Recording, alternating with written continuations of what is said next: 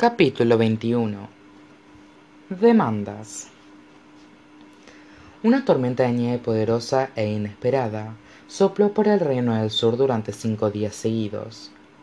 Nunca antes hubo una tormenta de estas características, por lo que todos los ciudadanos quedaron atrapados dentro de sus hogares, mientras esperaban a que los vientos congelados y la nieve interminable disminuyeran. Sin tiempo para prepararse para el clima catastrófico, los ciudadanos se vieron sumidos en medio de un desastre natural.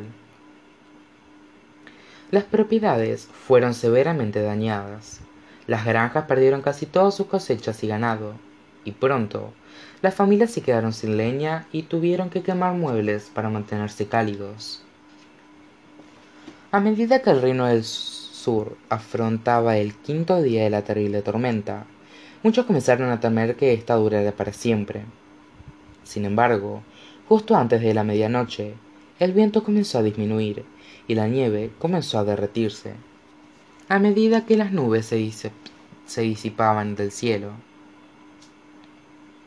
El clima volvió completamente a la normalidad, como si nada hubiera pasado. En los campos del este de Colinas Carruaje, había pasado menos de una hora desde que la tormenta había desaparecido cuando el juez Evergreen recibió un misterioso llamado a su puerta. Lo atendió en pijama y quedó sorprendido al ver al carruaje real esperándolo afuera. ¿Qué está pasando? preguntó. El Rey Champion convocó una reunión de emergencia en el castillo, señor, dijo el cochero. Solicita que todos los jueces supremos y jueces ordinarios se acerquen de inmediato. Sin dudarlo, el juez Everwin sabía que la reunión se había convocado para discutir la reciente tormenta. Rápidamente se puso su larga toga negra y su sombrero alto y cuadrado y subió a bordo del carruaje. Para cuando llegó al castillo, el salón del trono del rey estaba repleto de jueces supremos y jueces ordinarios por igual. ¿Cómo se recupera el reino de todo esto? preguntó el juez supremo Montclair. Necesitaremos una fortuna enorme para construir todos los ledaños. Y el tesoro no tiene muchos fondos, así como está. Uno por uno, los jueces le dieron sus recomendaciones a Montclair. Quizá podríamos pedirle al rey que venda uno de tus palacios de verano. No, Su Majestad jamás aprobaría eso, dijo Montclair. Quizá podamos comenzar una guerra con el Reino del Este y apoderarnos de sus recursos. No, no llevaría mucho tiempo inventar una razón para la guerra, dijo Montclair. Quizá podríamos reducir los salarios hasta que el reino se recupere. No, eso sí que está fuera de cuestionamiento, dijo Montclair. Vamos, amigos, tenemos que pensar en una propuesta decente antes de que llegue el rey. El siniestro juez Soldragay miró a sus colegas desde un rincón del salón y rayó una de las paredes de piedra con sus largas uñas para llamar la atención de sus compañeros. El sonido hizo que todos se estremecieran ante el dolor y se cubrieran los oídos. Sí, Holdragay, preguntó Montclair. ¿Cuál es tu propuesta? Creo que este es el mejor momento para implementar el impuesto a los pobres, por el que tanto he estado abogando, dijo Oldregay. El juez Evergreen resopló fuerte al oír a su rival. Es la recomendación más absurda que he escuchado, dijo. Los pobres no tienen dinero para pagar un impuesto, por eso son pobres. Gracias, juez Evergreen, pero sé lo que es un pobre dijo el dragay con desdén. Pero el dinero no es la única manera de reparar este dilema. Al, al, introducir el impuesto a los pobres, todos aquellos que se encuentran en el Reino del Sur serán acusados inmediatamente de evasión de impuestos. Sin embargo, en lugar de sentenciarlos a pasar tiempo en prisión, los sentenciaremos a realizar servicio comunitario, y así los obligaremos a trabajar gratis para restaurar el reino. Los jueces asintieron mientras consideraban el impuesto, y luego aplaudieron la propuesta calculadora de Oldergay. Es una idea estupenda, dijo Montclair. Ahora bien, ¿cómo le explicaremos la tormenta de nieve a la gente? Querrán saber qué causó el extraño fenómeno. Quizá podamos suplicarles a los científicos de que investiguen el caso. No, lo último que necesita el gobierno es más ciencia, dijo Montclair. Quizá podamos encuadrarlo como un acto divino. Sí, eso es mucho mejor, dijo Montclair. Pero ¿por qué Dios nos envió eso? ¿Con quién debería estar furioso esta vez? Quizá Dios está furioso con los amantes de los gatos. No, no funcionaría porque yo tengo un gato, dijo Montclair. Quizás Dios está furioso con los vegetarianos. No, perdimos a la mayor parte de nuestro ganado en la tormenta, dijo Montclair. No podemos hacer que la gente pelee por comida. Por el nombre de Dios, ya intentamos eso y nos llevó a un caos total. Una vez más, el juez Oldray rasguñó la pared de piedra. Oldray, levanta la mano si tienes una propuesta, lo regañó Montclair. Entendido, su señoría, dijo Oldray. Mi recomendación es decirle a nuestro reino que Dios está furioso con los pobres. Si enmendamos el libro de la fe y hacemos que la pobreza sea un pecado, nos salvaremos de cualquier contragolpe potencial por imponer el impuesto a los pobres. Otra maravillosa idea, anunció Montclair. Compartiremos nuestras propuestas con Su Majestad ni bien. Las puertas de la oficina privada del soberano se abrieron de golpe, y el rey Champion soñó a los jueces en el salón del trono.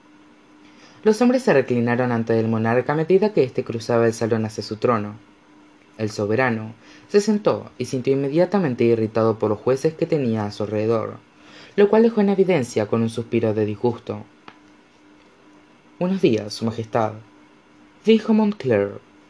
Justo a tiempo, como siempre. Los otros jueces y yo hemos creado un plan de acción para tratar el reciente.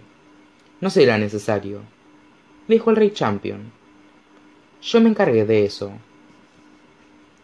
Algunos susurros nerviosos comenzaron a sonar entre los jueces.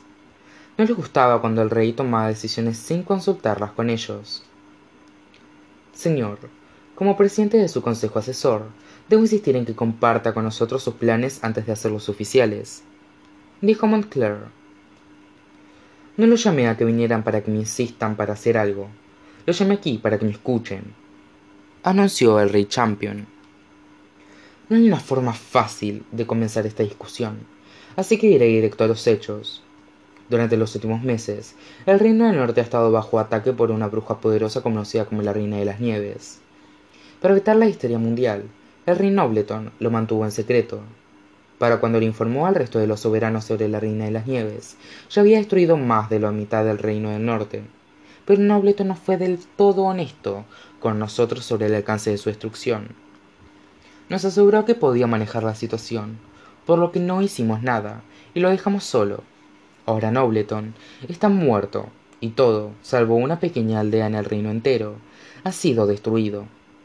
Esta semana, el reino del sur casi sufre el mismo destino que el norte, pero afortunadamente para nosotros, la reina de las nieves fue detenida antes de que la tormenta arrasara con nosotros. Las noticias hicieron que todos los jueces se sintieran incómodos y se miraran entre sí, con miedo. Discúlpeme, Su Alteza, dijo Montclair, pero dice que una bruja causó la tormenta. Ah, bien, están escuchando, se burló el rey Champion. A principio de la última semana, la destrucción de la Reina de las Nieves se extendió hacia más allá del Reino del Norte. No solo la tormenta se filtró hacia nuestro reino, sino que alcanzó las cuatro puntas del continente. Pero, ¿qué o quién la detuvo? preguntó Montclair. El rey Champion miró a sus adversarios con una sonrisa engreída. Técnicamente, yo, dijo. Hace varios meses me visitó una mujer llamada Madame Waterbury. Estaba por iniciar una academia de magia y vino al castillo, sin previo aviso, para pedirme permiso para reclutar niños en el Reino del Sur. Naturalmente, rechacé su propuesta, pero luego Madame Waterbury me informó sobre el terrible poder de la Reina de las Nieves. Me convenció de que sus futuros estudiantes podrían derrotar a la Reina de las Nieves si la bruja llegaba a cruzar el Reino del Sur. En un momento de lo que ahora considero más nada más que brillantez absoluta, decidió otorgarle a Madame Weatherberry el permiso que buscaba. Y así fue. Esos estudiantes fueron exactamente quienes detuvieron a la Reina de las Nieves y nos salvaron a todos de su helada ira. El juez supremo Montclair guió al salón en una ronda de aplausos entusiastas para el rey. El soberano puso los ojos en blanco y silenció a sus hombres con la mano. Si bien la reina de las nieves fue detenida, la bruja está prófuga, dijo el rey Champion. Madame Waterbury, desafortunadamente, falleció durante el conflicto, pero sus estudiantes sobrevivieron. Se han prestado para restaurar nuestro reino con magia y continuar protegiéndonos de la reina de las nieves. Sin embargo, a cambio de sus servicios, los niños tienen algunas demandas. ¿Demandas? preguntó Montclair. ¿Qué clase de demandas? El rey Champion volteó hacia la puerta de su oficina privada. Salgan ahora, gritó el rey. Los jueces ya están listos. De pronto, la habitación de hombres viejos con togas negras se partió en dos a medida que un grupo de niños muy coloridos entró a la oficina. Bristol, Lucy, Merelda, Amarelo, Tangerina y Selene ingresaron a la habitación y se pararon a un lado del rey. Los jueces quedaron enfurecidos al ver miembros de la comunidad mágica en la residencia real. Les gritaron blasfemias e insultos a los niños, pero ellos simplemente los ignoraron y mantuvieron la frente bien en alto. Era difícil para Bristol parecerse en una habitación con tantos hombres que habían intentado oprimirla personalmente durante tanto tiempo, pero no lo demostró ni un poco. Por el contrario, Bristol lo dejó en claro al mirar al juez Montclair, al juez Oldragay y al juez Everwin, directo a los ojos para que supiera que no les tenía miedo. Había cambiado tanto desde la última vez que su padre la había visto, que le tomó un momento reconocer a su hija. A pesar de todos los esfuerzos del juez Everwin, Bristol se había convertido en una muchacha calma, confiada y digna, por lo que se quedó abierto, sin poder creerlo. ¿Podrías, jovencita, informarles a los jueces las demandas que hemos discutido? le pidió el rey Champion. Bristol movió su varita y un pergamino largo y dorado apareció en su mano. En el documento se encontraban las demandas que él había dado al rey por escrito. Los niños se pasaron el pergamino y tomaron turnos para leer cada una de sus demandas en voz alta. Número 1. Leyó Bristol. La magia será oficialmente legalizada en el Reino del Sur. Todos los prisioneros que han sido condenados por actos de magia no ofensivos, o quienes esperan enfrentar un juicio por actos de magia no ofensivos, serán liberados de, de las prisiones y hospicios a lo largo de todo el reino. Esto también incluye centros de, detención privados, como el Correccional Atabotas. El Reino del Sur creará programas sociales para disminuir la discriminación directa hacia la magia. Sin embargo, si alguien de la comunidad mágica quisiera desarrollar sus habilidades, los invitamos a que se unan a nosotros en la Academia de Magia Celeste Weatherberry, en la parte sudeste del entrebosque. un caballero llamado Horrens los estará esperando para escoltarlos a salvo por el bosque. Número 2. Leyó Emerelda al tomar el pergamino de las manos de Bristol. El entrebosque será dividido en territorios iguales para las personas y criaturas que vivan allí. El oeste le será entregado a los enanos, el noroeste a los duendes, el sudoeste a los ogros, el noreste a los goblins, el sudeste a la comunidad mágica y el resto a los trolls. El Reino del Sur también enviará comida, medicamentos, materiales de construcción y otras provisiones a esos territorios, para que nunca más vuelvan a pelear por recursos. Número 3.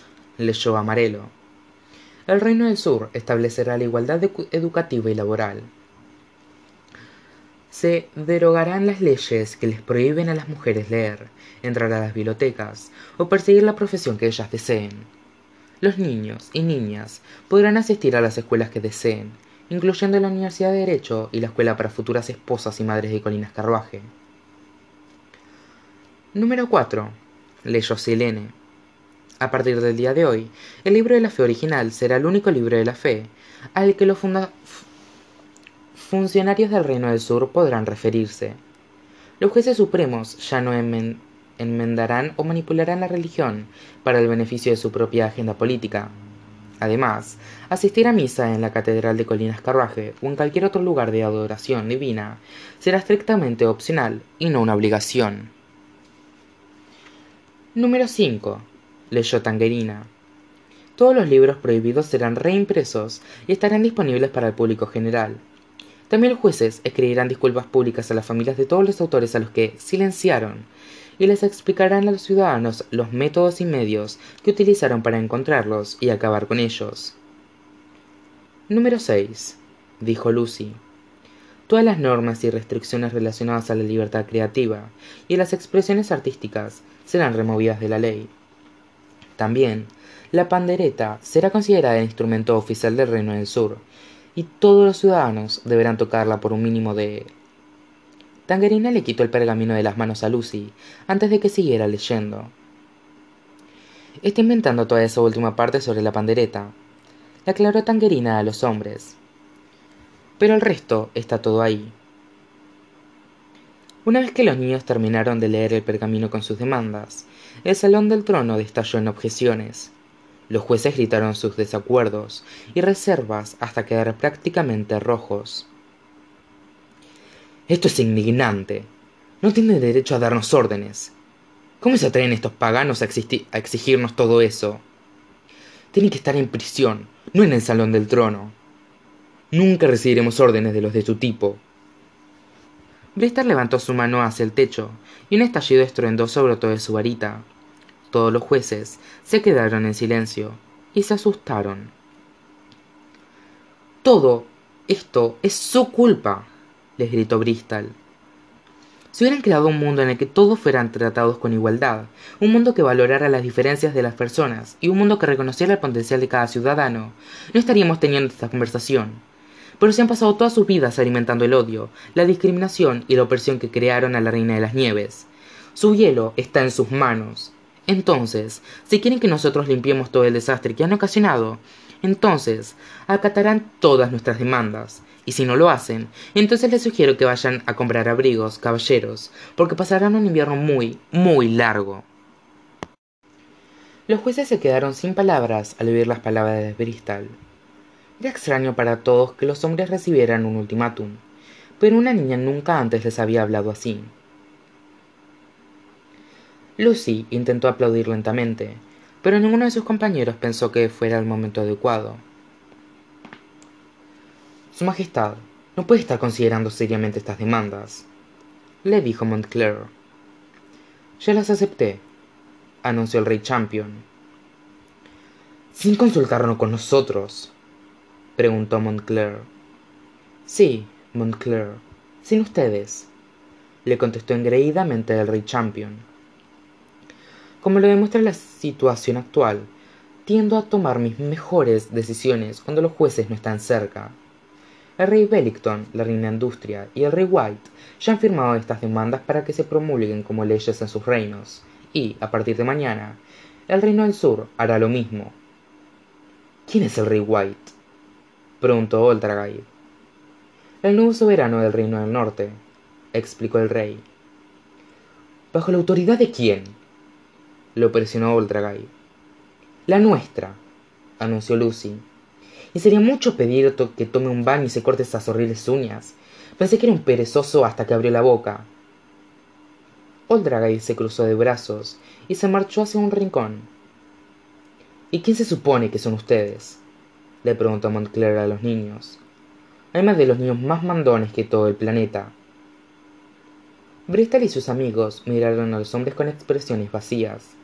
Aún no habían decidido un nombre, pero antes de que pensaran que no estaban preparados, Bristol eligió el primer nombre que se le vino a la mente. Pueden llamarnos el Consejo de las Hadas, dijo, y si nos disculpan, tenemos un reino que reconstruir y un mundo que salvar. Bristol guió a sus compañeros triunfantemente por el salón del trono hacia la puerta. A medida que se marchaban, el juez Evergreen siguió a su hija e intentó llamar su atención desesperadamente. Bristol, espera, la llamó el juez Evergreen. Bristol, detente. No tenía absolutamente nada que decirle a su padre, por lo que simplemente lo ignoró y siguió caminando. El juez Everwin se sintió tan avergonzado de semejante falta de respeto en frente de sus colegas que perdió el temperamento y sujetó el brazo de su hija con fuerza. Bristol Lynn Everwin, detente en este instante, le gritó. No permitiré que mi propia hija me ignore. Todos en el salón del trono se quedaron inmóviles y en silencio. Incluso el Rick Champion lucía tenso en su trono. Las palabras del juez Everwin penetraron la piel de Bristol. Su padre nunca antes la había considerado parte de la familia, pero ahora que había salvado el mundo, de pronto parecía querer que todos supieran que era su hija. Ella le quitó la mano del brazo y volteó para enfrentarlo con la varita en alto apuntándole el cuello. Por primera vez en su vida, el juez Evergreen tuvo miedo de su propia hija, por lo que lentamente se apartó de ella. Que sea la última vez que me pones una mano encima, le dijo Bristol y no te atrevas a volverme a llamarme hija. Tú ya no eres mi padre.